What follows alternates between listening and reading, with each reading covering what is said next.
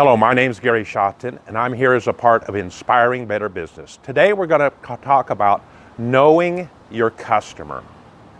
And you know, it's very important to know your customer, and if you don't, you can miss the target. And I'm going to tell about my uh, life as a moving and storage owner. I owned a company where we had trucks where we moved furniture from one house to another. And you know, at first I thought, man, I just, whoever calls, that's my customer. But I learned over time that I really needed uh, to identify the person's, that person that I need to make happy. And the person normally in America anyway, that is somewhat the queen of the home, is normally the wife, normally the female in the house. Now that doesn't mean she's lesser, more more important or less important, important, but in reality, they seem to tend to consider that what happens inside the house is a little bit more under their control. And they like things this way and that. And so early on, I determined that I would make sure that the lady of the house was pleased. Now, there's a lot of things that can go wrong in a move. And there's a lot of things from from uh, uh, the floor can get scratched and the, the furniture can get scratched and, and we might drop and break something. But at the end of the day, we would determine and normally uh, be clear is the customer the person that's the lady of the house. So that was very important to us. And we worked on that and we talked about that.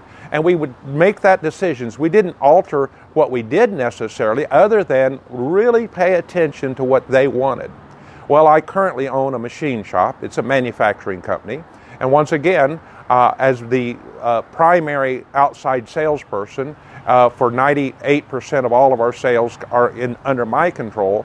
I go to uh, the large customers and make sure I know what they want. That's how we've grown.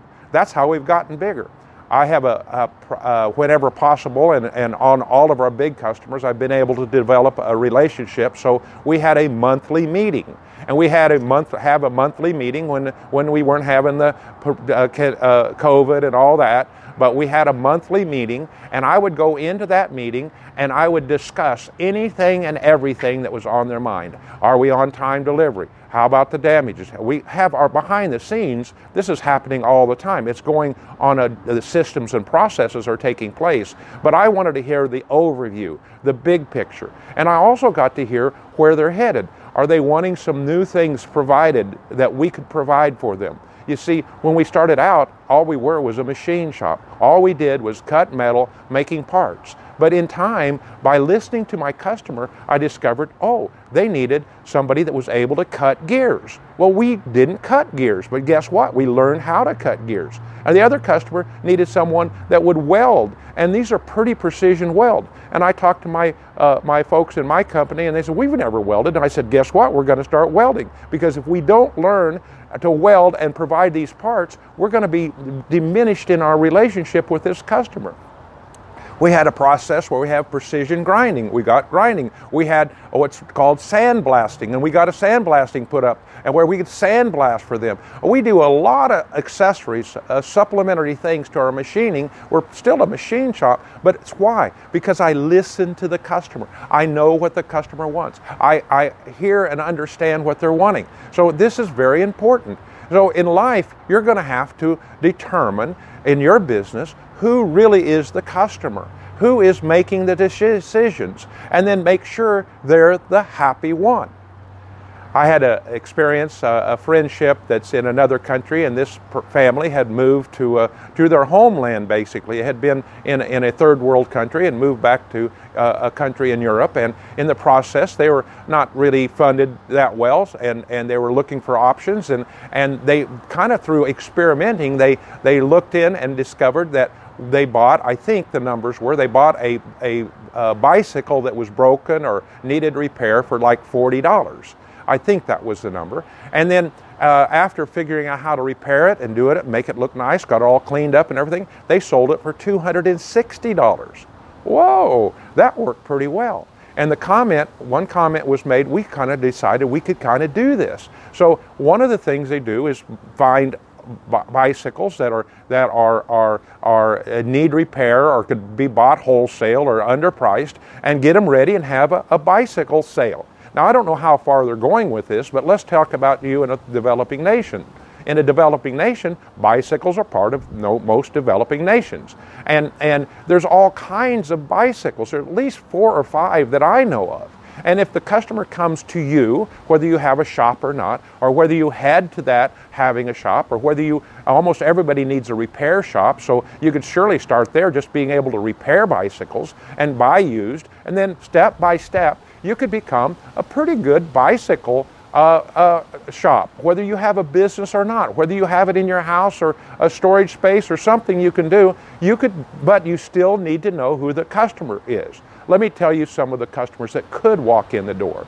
You could most likely have some customers that use their bicycle as a working object, a working tool. I have seen bicycles loaded down. I'm sure the wheels are not rated for that. I can think they have two or three or four hundred pounds on a bicycle that bicycle's doing the work. And sometimes the the person's pedaling and this smaller package or something's on the backside of it, and sometimes they're just walking. They're not carrying 300 pounds, the bicycle is carrying it, and they're walking alongside, letting it do the work. Well, that's a type of bicycle. What does that customer want? What do they need? Well, they need something sturdy and strong.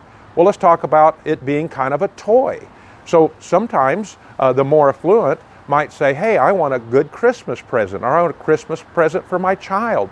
I think a small bicycle that they could ride and learn to, that's a toy. That's a different customer. That customer would want to be able to, to buy something at economical but good and their child could be learning on. Then there's the, there's the customer that's there, that they're a, a, a, hiking enthusiast. And these are mountain bikes. They don't just have the normal things you would have in town. They have big knobby wheels and shock absorbers, and it's a whole sport. There could be somebody, and you could head, I've got, rather than hike in, in, in foot, let's do some hiking using bicycles. I'll tell you, for, some foreigners would like that. And then, of course, there's others. And so another one would be the idea of, of, of all things a racing bike. Oh, a racing bike. I was in uh, one of, on the uh, I think was uh, I forget the town in Mexico. Was on the Gulf Coast, and we went to church, and I actually preached that morning at church. And we come out, and we look out, and it's on a main road, and here comes about 50 or 60 speed bikes. These guys are riding fast, and these bikes are real expensive. You know, knowing your customer also tells you what they can afford you know, the person that's using a, a, work bike, they're probably really, really, really uh, cost conscious. But if you're buying one of those speed bikes, you know, those things can cost like three, four thousand dollars. And they're people that have money. This is surplus cash. And they're uh, doing it for their pleasure. Oh, I forgot one almost. There's just the regular old pleasure bike. Mom and dad want to just not race, not not climb the mountains. They just want to go out instead of walking in the neighborhood. They would like to ride their bicycle just for some exercise. And there's actually another one. There's a stationary bike so you can sit in your house and just make exercise and get physical exercise even when it's raining outside. So there's all kinds of bicycle customers. But if you don't know who the customer is, you're going to flub up. And you're going to have to start out by starting with one kind of customers, maybe sticking with that and get really good with them, and then add on another option, kind of like I added on in my machine shop, and expand yourself to a new customer. But when the customer walks in the door, you kind of need to know, first off, what kind of a bike are they looking for? And do they have money to pay for it? Forget the idea of credit for everything. You've got to find cash paying customers. Well, I hope I'm helping. Know who your customer is. It'll really help you in business. Thanks for being a part of Inspiring Better Business.